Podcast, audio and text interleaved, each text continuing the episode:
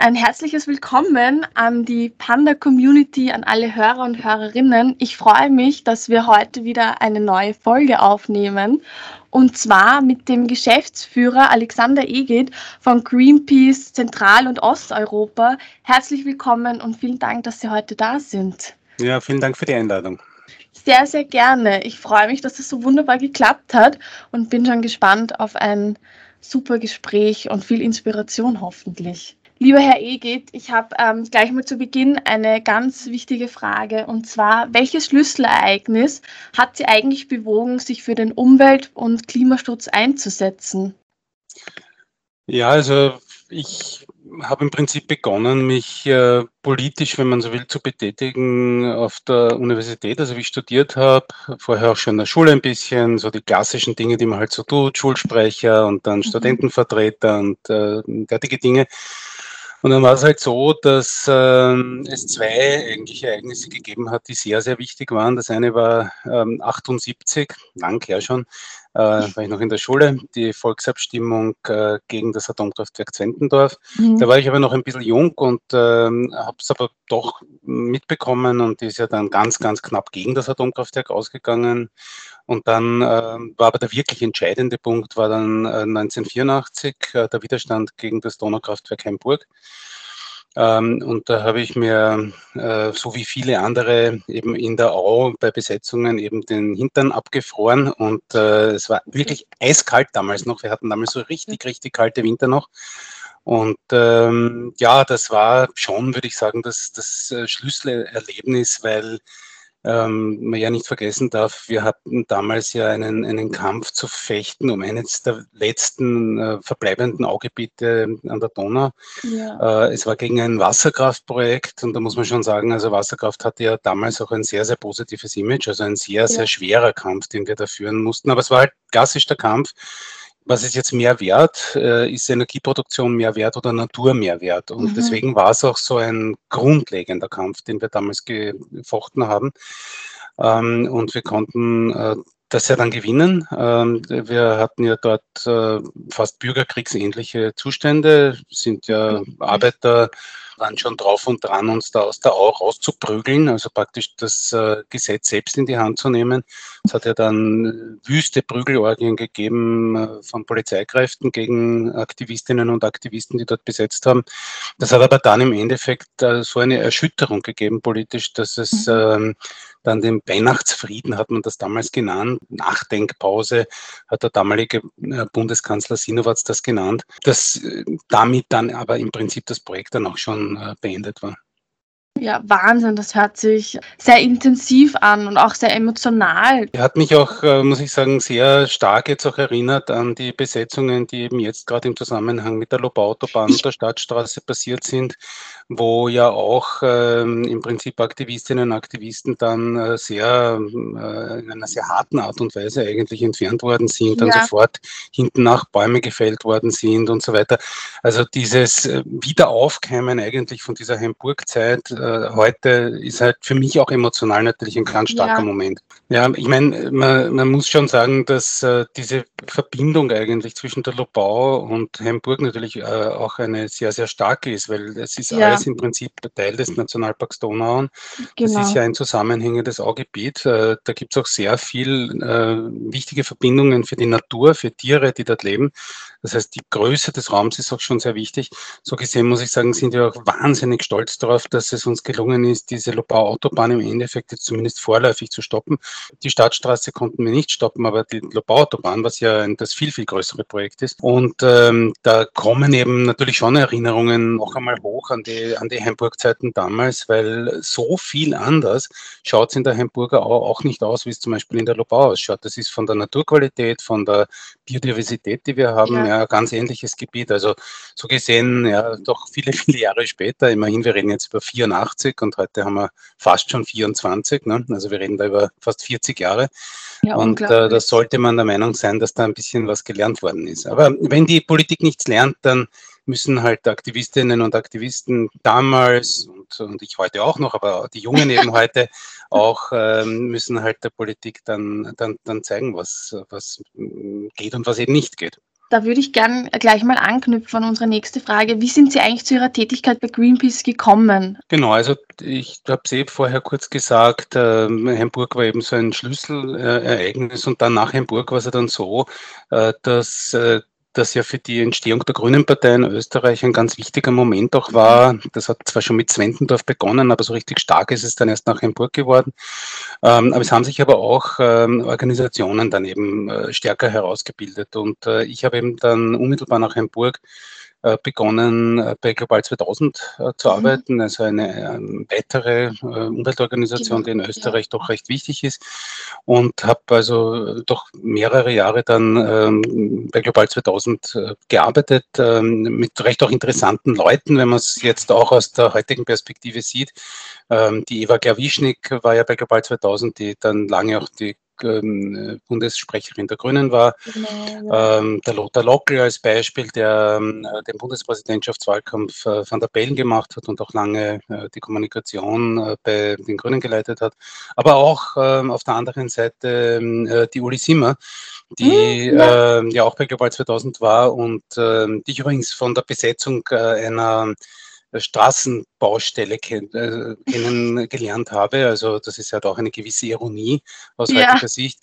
Das war damals im Enstal, da habe ich sie das erste Mal gesehen. Und genau, und so vergeht dann die Zeit und man steht sich dann auch ein bisschen anders gegenüber nach einiger Zeit. Genau, ja. Und ich habe dann nach ein paar Jahren, Global 2000, wo ich an vielen großen Kampagnen beteiligt war, gegen Atomkraftwerke, viele, viele Themen eigentlich, habe ich dann begonnen bei Greenpeace zu arbeiten als Programmdirektor oder Kampagnendirektor, wenn man so will. Habe begonnen, Greenpeace in Zentral- und Osteuropa aufzubauen. Es gab ja damals nur Greenpeace in Österreich. Und wir haben dann eben begonnen, Schritt für Schritt 7 weitere Länder in Osteuropa in die Greenpeace-Familie hineinzubringen. Ja. Das war deswegen sehr wichtig, weil ja es bevorgestanden ist, dass die osteuropäischen Staaten in die Europäische Union aufgenommen werden. 1989, also nach dem Fall des Eisernen Vorhangs, hat ja schrittweise ein Annäherungsprozess stattgefunden. Man sieht übrigens heute am Beispiel Ukraine sehr gut, wie wichtig das war, dass man die Integration vorangetrieben hat, weil man ja sonst auch nicht gewusst hätte, ob die dann nicht den Aggressionen Russlands dann in Zukunft wieder ausgesetzt gewesen wären. Ja. Das heißt, da gibt es jetzt einen gewissen Schutzschirm, war schon gut so. Und ja, aber das Problem natürlich mit Osteuropa war, dass die Gefahr halt war, dass die osteuropäischen Staaten ein Bremsklotz, wenn man so will, sind bei der Ökologisierung der Europäischen Union, weil die natürlich sehr weit hinten nach waren. Ne? Also die eher nicht sehr wohlhabend, Ökologie kein Riesenthema gewesen, sehr stark auf Kohle gesetzt, sehr stark auf Atomenergie gesetzt. So. Und deswegen haben wir halt gesagt, naja, klar haben wir auch noch eine Aufgabe in Österreich, aber wenn wir es ein bisschen europäischer sehen, dann ist vielleicht die wichtigere Aufgabe, die wir gerade so erledigen haben in Osteuropa, weil dort einfach die Probleme viel größer sind. Und wir haben eben versucht, dafür zu sorgen, dass sich diese Staaten so schnell wie möglich in eine so ökologische Richtung wie möglich bewegen. Haben da auch einige Erfolge natürlich erzielt über die Jahre, aber das war dann eben mein Job ein paar Jahre lang, das aufzubauen. Also ich bin buchstäblich von Land zu Land gefahren, habe dort angefangen, 2 Leute anzuheuern. Dann haben die das Büro aufgebaut, ich bin ins nächste Land, habe wieder 2 Leute und auf die Art und Weise waren es dann 8 in Summe. Genau, und dann habe ich unmittelbar danach 2 Jahre Greenpeace in China aufgebaut mit einer kleinen Gruppe von Kollegen und Kolleginnen.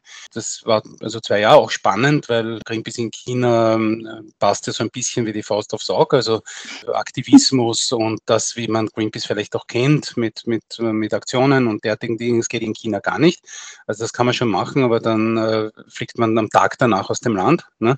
Das heißt, dort musste man dann anders agieren. Also man musste mehr lobbyorientiert, mehr expertiseorientiert und halt nicht aktivistisch und vor allem keine Bewegungen aufbauen, weil größere Bewegungen sind aus Sicht der Kommunistischen Partei natürlich grundsätzlich sehr bedrohlich für sie. Also jeder, der sich quasi gegen die Kommunistische Partei Chinas organisiert, ist natürlich aus Systemsicht gefährlich. Genau, und dann habe ich, nachdem ich das gemacht habe, habe ich dann die Geschäftsführung übernommen bei Greenpeace Zentral- und Osteuropa, bin dann 4 Jahre lang im globalen Leitungsteam von Greenpeace international gewesen. Also ich habe so eine Leitungsfunktion auf globaler Ebene auch gehabt.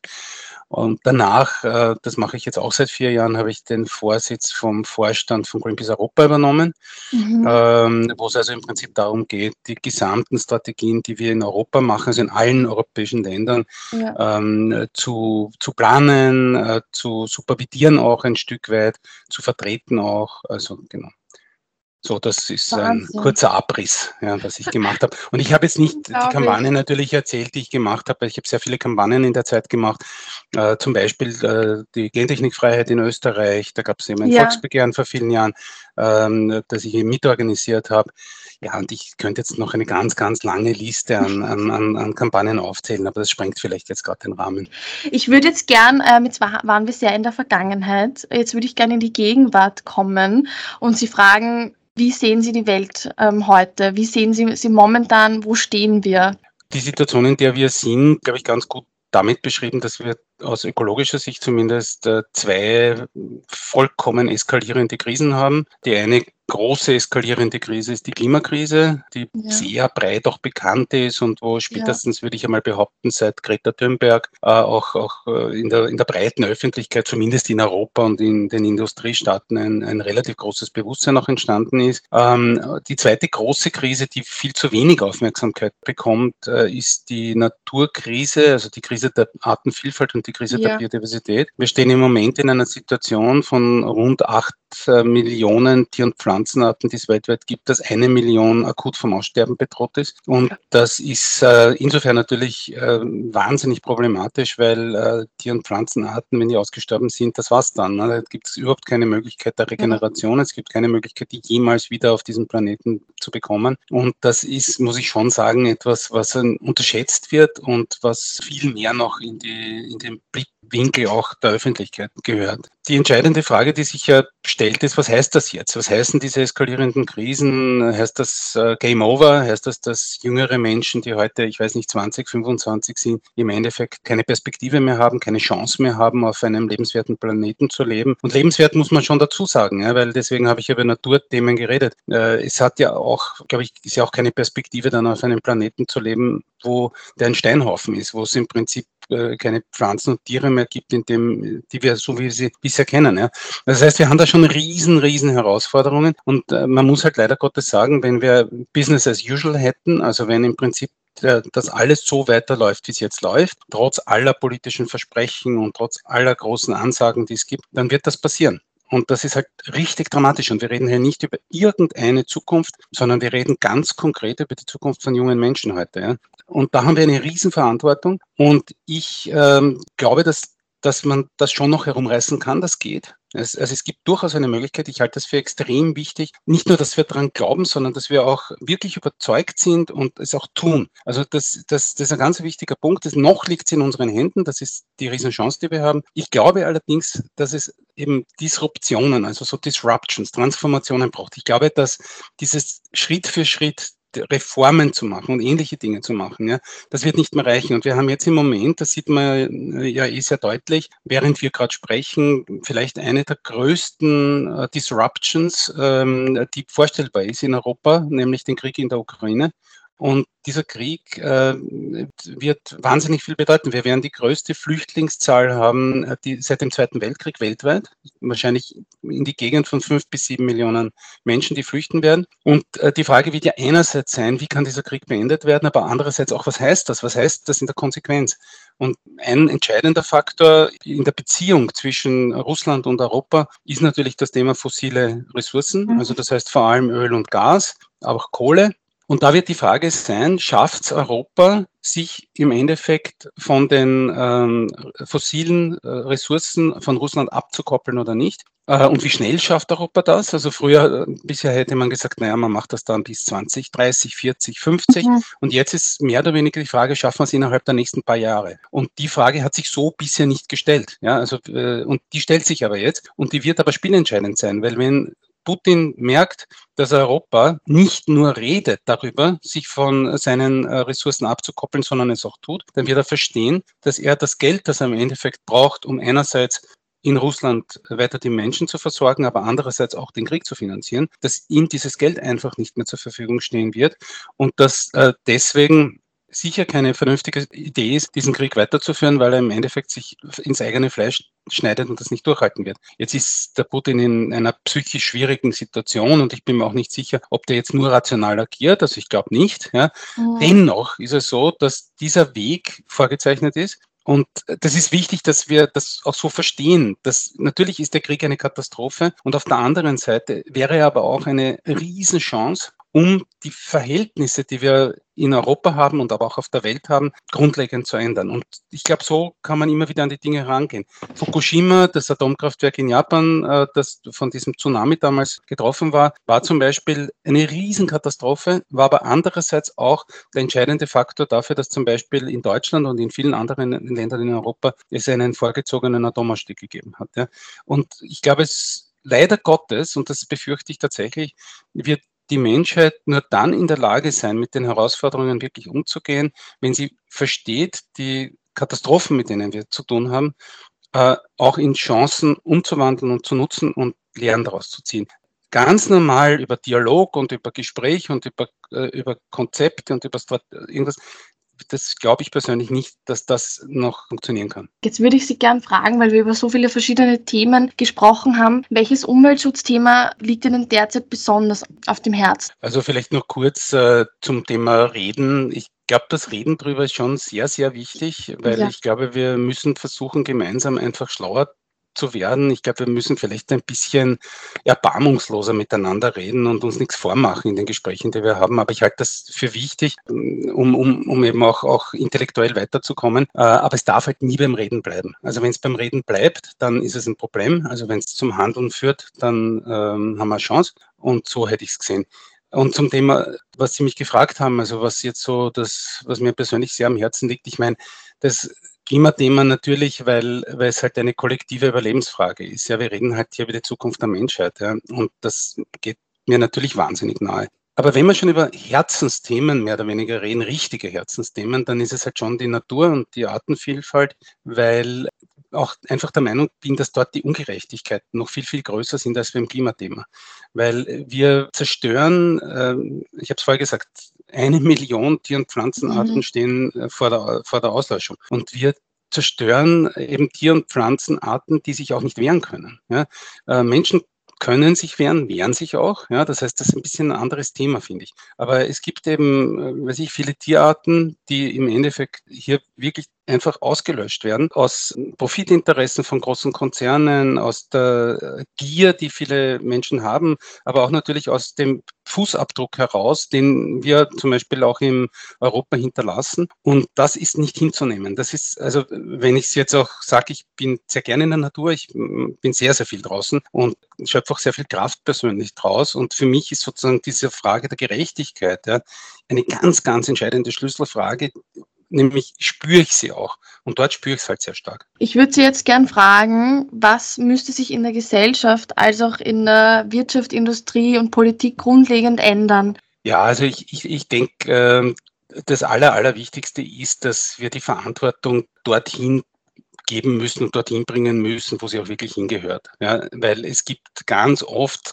vor allem von Politikern, dann eben so Aussagen wie, ja, der Einzelne ist verantwortlich und wenn der Einzelne was ändern würde, dann wäre alles besser. Aber das ist natürlich komplett falsch und zynisch. Das stimmt nicht, weil ganz oft können Menschen, egal was sie machen, nichts an bestimmten Dingen ändern. Wenn man sich jetzt vorstellt, jemand, der in einem kleinen Dorf irgendwo lebt und er muss zur Arbeit und es gibt keine öffentliche Verbindung und dem sagt man dann, er soll aufs Auto verzichten. Das ist zynisch. Das hat mit der Lebensrealität der Menschen nichts zu tun, sondern es geht tatsächlich darum, dass Rahmenbedingungen geschaffen werden, dass Menschen auch in der Lage sind, eine andere Entscheidung zu treffen. Und damit kann man eindeutig feststellen, dass man die Politik in die Pflicht nehmen muss. Und deswegen glaube ich auch, dass es eine umfassende Repolitisierung braucht. Und es kommt halt noch ein Moment dazu. Früher, also was weiß ich, vor 30, 40, 50 Jahren, wäre es noch denkbar gewesen, dass man vielleicht weniger politisch, vielleicht Step by Step mit Reformen noch diverse Dinge hätte machen können. Mittlerweile ist aber so viel Zeit vergangen, ohne dass die richtigen Dinge passiert sind, ohne dass wir eben aus Fossilen raus sind, ohne dass wir eine Kreislaufwirtschaft zum Beispiel begonnen haben, wirklich zu etablieren in Europa zum Beispiel oder weltweit, dass wir einfach Zeitdruck haben. Und in Zeiten von Zeitdruck, es ist relativ klar, ja, wenn man in einer Krise ist, dann hat man nicht viel Zeit. Man muss im Endeffekt Entscheidungen treffen, siehe Corona-Krise. Man musste unmittelbar, zum Teil innerhalb einer Woche, eine Entscheidung treffen, die grundsätzlich auch in der Lage wäre, alles auf den Kopf zu stellen. Und das ist der einzige Weg, wie man damit umgehen kann. Und das ist halt der Druck, wenn man so will, in dem wir im Moment auch sind, den aber nur die Politik einlösen kann. Und deswegen ist eben es tatsächlich wichtig, diesen Druck auf die Politik auch auszuüben. Und ein wichtiger Punkt, den ich auch noch sagen will, ist, wir haben eine gute Nachricht auch. Und die gute Nachricht ist, wir haben alle Technologien, die wir brauchen, um unsere Ziele zu erreichen, haben wir schon. Es gibt ja immer wieder die Idee, wir brauchen neue Technologien und es gibt dann irgendwann einmal diese Heilsbringer-Technologie, mit der dann mit einem Schlag alles erledigt wird. Das war vor vielen Jahren zum Beispiel die Atomenergie. Da haben viele Leute geglaubt, wenn die Atomenergie mal da ist, dann werden wir unbegrenzt Energiequellen haben. Wir werden uns über das Thema Energie keine Sorgen mehr machen. Und die Energie wird 0 Euro kosten. Ja, wenn man sich heute anschaut, ob diese Versprechen eingelöst worden sind, nein, sie sind nicht eingelöst worden, weil solche Heilsversprechen technologisch nie eingelöst werden. Es geht in Wahrheit um was anderes. Es geht darum, die Technologien, die wir haben, anzuwenden, diesen Technologien, die wir haben, zum Durchbruch zu verhelfen und nicht irgendwelche Strategien auf irgendeine vermeintlich bessere Zukunft zu verschieben, wo es dann den Messias gibt. Das funktioniert schon bei Religionen nicht und das sollte bei der Rettung der Welt auch nicht so sein. Verstehe. Also Sie gehen eher von dem Konzept weg, dass man sagt, es liegt sehr viel nur an der Einzelperson und es geht eher ins größere Kollektiv abfangen. Ja. Genau, und da geht es schon auch um den Einzelnen, aber um den Einzelnen geht es insofern, als der Einzelne halt die Politik fordern muss. Und natürlich sollte man gut leben, so gut das geht und es ist schon gut, wenn man sich richtig verhält. Nur die Idee, dass durch das eigene gute Verhalten die wahnsinnig großen globalen Herausforderungen, die wir haben, gelöst werden können, die ist komplett falsch. Mhm. Und es ist, wie gesagt, zynisch von der Politik, das von dem Einzelnen zu fordern, weil es im Endeffekt nichts anderes tut, als von der eigenen Verantwortung des Politikers oder der Politikerin abzulenken. Deswegen sagen die das auch. Dann würde ich Sie gerne noch fragen, wenn wir jetzt weggehen, eben, wir haben jetzt besprochen, Politik, Wirtschaft, was sich da tun müsste. Aber wo sehen Sie Greenpeace in den kommenden Jahren, ungefähr in 10 Jahren? Was haben Sie sich vorgenommen oder was wünschen Sie sich als Erfolge für Greenpeace?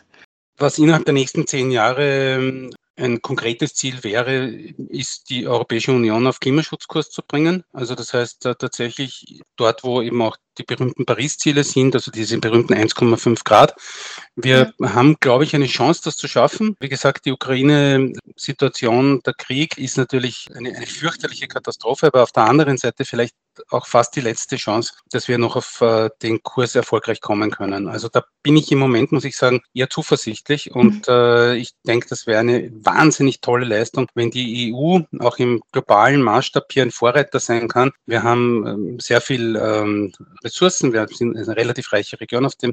Wenn wir das nicht schaffen in Europa, dann wird es auf der ganzen Welt niemand schaffen. Und deswegen ist es so wichtig, dass wir die EU als Vorreiter global auch positionieren können. So wie es übrigens für Greenpeace immer extrem wichtig ist, immer dort zu arbeiten, wo man den Unterschied ausmacht. Also nicht dort, wo alle arbeiten und dort, wo alle was machen, sondern immer darüber nachzudenken, wo kann ich mit dem, was ich tue, einen Unterschied ausmachen. Das ist übrigens auch für jeden Einzelnen eine ganz gute Aufgabe, weil more of the same ist immer die Frage, ob das so schlau ist, aber den Unterschied ausmachen ist natürlich immer eine gute Idee, wenn man kann. Und das Zweite wäre auch wieder auf Europa vor allem bezogen, aber auch ein bisschen auf den Fußabdruck, den Europa außerhalb von Europa hinterlässt. Also das heißt, wir konsumieren ja sehr viele Ressourcen in Europa, die aus anderen Erdteilen kommen. In diesen Beziehungen das Artensterben tatsächlich aufzuhalten. Wie gesagt, zurückdrehen können wir die Uhr leider nicht, weil wir die Arten nicht mehr kriegen, die schon ausgelöscht worden sind. Aber was wir schon können, ist, wir können stoppen. Also das wäre schon eine Ambition, die ich hätte, dass in 10 Jahren in Europa es keinen Artenverlust mehr gibt.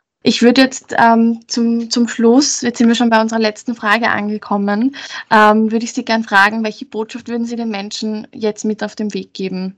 Im Grunde das, was Sie jetzt auch kurz zusammengefasst haben, dass es sind schwierige Zeiten und da braucht man auch nichts schönreden, man darf auch gar nichts schönreden, aber man muss auf der anderen Seite, glaube ich, immer auch diese Perspektive sehen, wozu Dinge, die auch oft nicht gut sind, dann aber doch wieder gut sein können. Und diese Chancen einfach auch zu sehen. Ich glaube, dass es extrem wichtig ist und ich bin wahnsinnig zuversichtlich. Ich habe ja sehr viel Kontakt zu dieser jungen Bewegung, die sich da jetzt gegründet hat, Fridays for Future, Extinction Rebellion, verschiedene andere, System Change, also diese ganzen Organisationen, die sich da gebildet haben. Da hat es eine Politisierung im Endeffekt innerhalb der jüngeren Menschen eben auch gegeben, die eben auch tatsächlich hergegangen sind und gesagt haben, okay, es geht mir jetzt nicht nur, wenn man so will, darum, mein eigenes Verhalten zu ändern, sondern ich fordere politisch einfach meine Zukunft ein. Und das ist was ich eigentlich jedem mitgeben würde, sich im Prinzip von dem, was vielleicht Greenpeace über viele Jahre gemacht hat, aber auch dem, was diese jungen Menschen heute machen, eine Scheibe abzuschneiden, mitzumachen. Man muss da nicht Mitglied werden, man muss da nicht dabei sein, aber man kann es selber auch tun und